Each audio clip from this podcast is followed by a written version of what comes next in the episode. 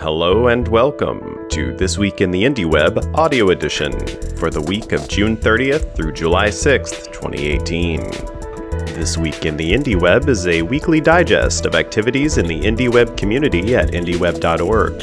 It contains recent and upcoming events, posts from indie news, and a summary of website updates. This Week in the Indie Web is sent out on Fridays at 2 p.m. Pacific Time, with this audio edition appearing over the weekend. You can find the web edition of This Week in the Indie Web, including all links and an archive of all past editions at indieweb.org slash this dash week. Events Homebrew Website Club is a bi weekly meetup of people passionate about or interested in creating, improving, building, and designing their own website. Most meetings take place every other Wednesday from 6:30 p.m. to 7:30 p.m. with an optional quiet writing hour from 5:30 p.m. to 6:30 p.m. beforehand. A virtual homebrew website club was held on July 4th at 5:30 p.m. Central European Time. Join us again next week on July 11th for another homebrew website club. Nuremberg, Baltimore, and San Francisco have confirmed meetups so far. If you're an organizer, please remember to update the wiki with information about your venue, times, and how to RSVP. And remember, you can always find info about the next upcoming Homebrew website club meetups at indieweb.org slash next-hwc. Interested in starting a Homebrew website club in your city? It can be as simple as grabbing a friend and heading to your favorite coffee shop, bar, living room, or any other meeting place. You can find plenty of information about Homebrew Website Club, including tips for how to organize your own, at indieweb.org/hwc. The third Indie WebCamp Nuremberg will take place on October 20th and 21st, 2018, as part of Nuremberg Web Week. Volunteers can help with organizing at indieweb.org slash 2018 slash Nuremberg. And save the date for Indie WebCamp Berlin, which will be held on November 3rd and 4th. You can learn more and lend a hand organizing at indieweb.org/2018/berlin. All IndieWeb events follow the IndieWeb Code of Conduct, which can be found at indieweb.org/coc. And all IndieWeb events are volunteer run, so if you are interested in helping organize, getting the word out, finding sponsors, and more, let us know in the chat at chat.indieweb.org. Details are shaping up for several IndieWeb related events around the upcoming 2018 Decentralized Web Summit in San Francisco on July 31st through August 3rd. While the content of the summit is already of interest to the Indie Web community, there will also be a one day Indie Web Camp at Mozilla's San Francisco offices on July 31st, followed by the DWeb Summit pre party at the Internet Archive. Here's a brief summary of posts collected this week by Indie News, a community curated list of articles relevant to the IndieWeb. You can read more or submit posts of your own at news.indieweb.org. Ton Zijlstra at zylstra.org published My Ideal RSS Reader.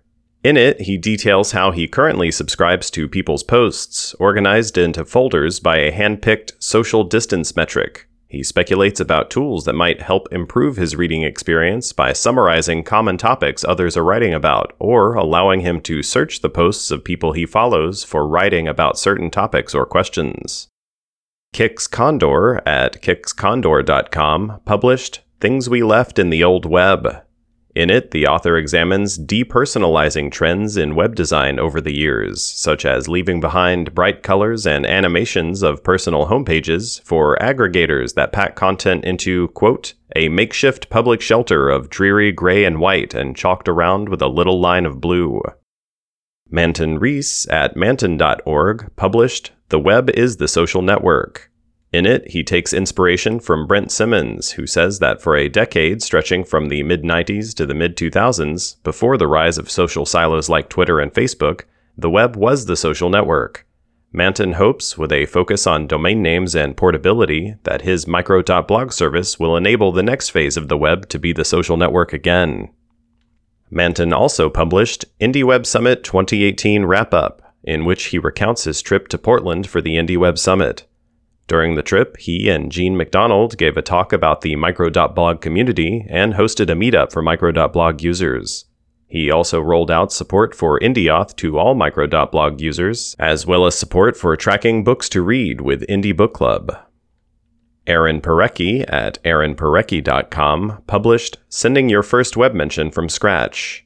In it, Parecki gives a hands on demonstration of how web mentions enable social interactions between personal sites. The tutorial begins with a bare bones response post before layering on Microformats 2 based features like author's photo and name, showing the response's content as a reply, adding automation, and more.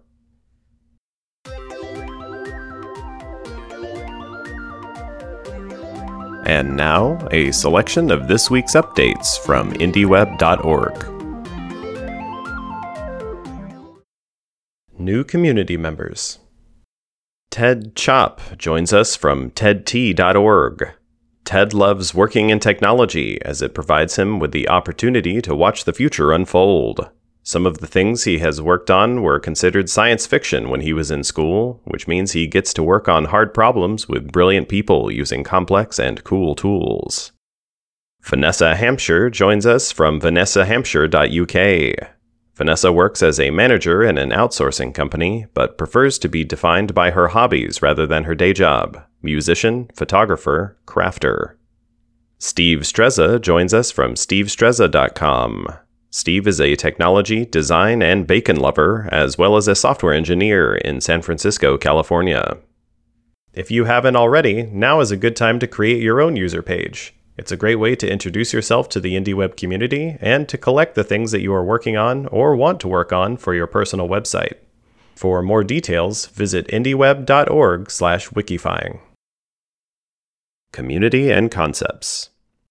IndieWeb.xyz is a directory of links organized into category based subs, similar to Reddit.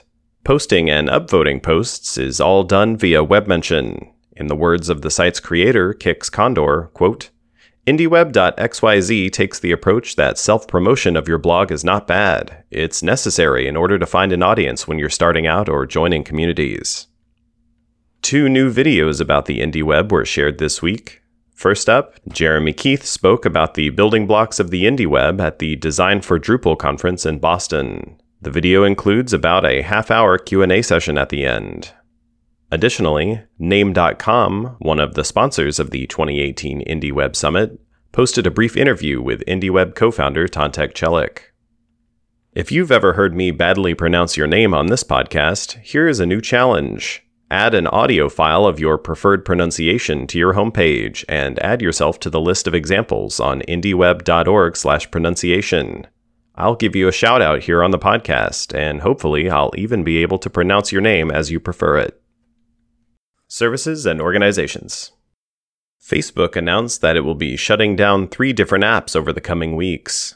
Moves was a fitness and location tracking app that Facebook acquired in 2014. Hello was a 2015 caller ID app that linked phone numbers to Facebook profiles. TBH was an anonymous compliment app for teens that Facebook acquired in late 2017. In their announcement about the shutdowns, Facebook said, quote, We need to prioritize our work so we don't spread ourselves too thin, and it's only by trial and error that we'll create great social experiences for people. Speaking of Facebook, author Cory Doctorow published a piece on locusmag.com titled Zuck's Empire of Oily Rags. In it, he explains that surveillance driven targeting is effective because it can be used to find and activate people with fringe beliefs which would otherwise be impossible to find.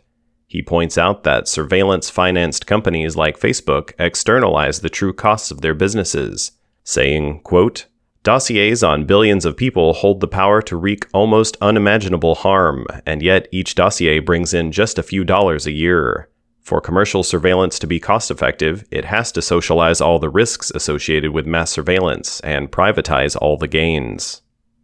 Privacy first personal data regulations like Europe's GDPR appear to be making their way to the United States.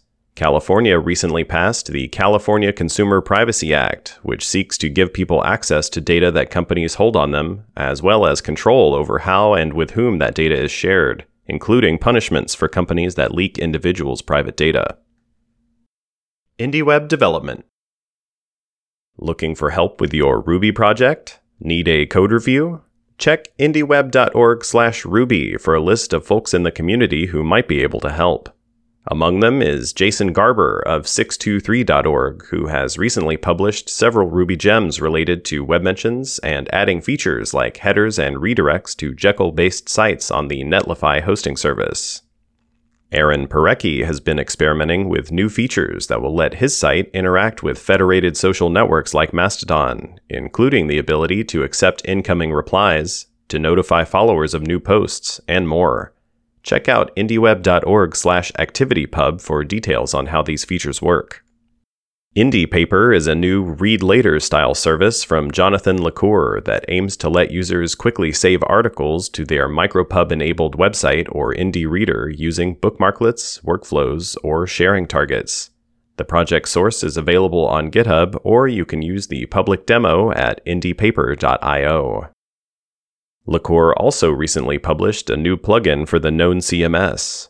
GitHub for Known allows the posting of GitHub issues and issue comments to your own site with syndication to GitHub handled via the Bridgy service.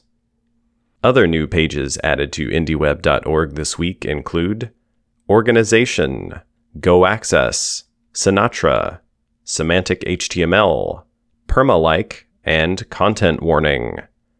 Follow the links in the newsletter to learn more about or add detail to these new terms. That's going to do it for this week. Thank you for listening.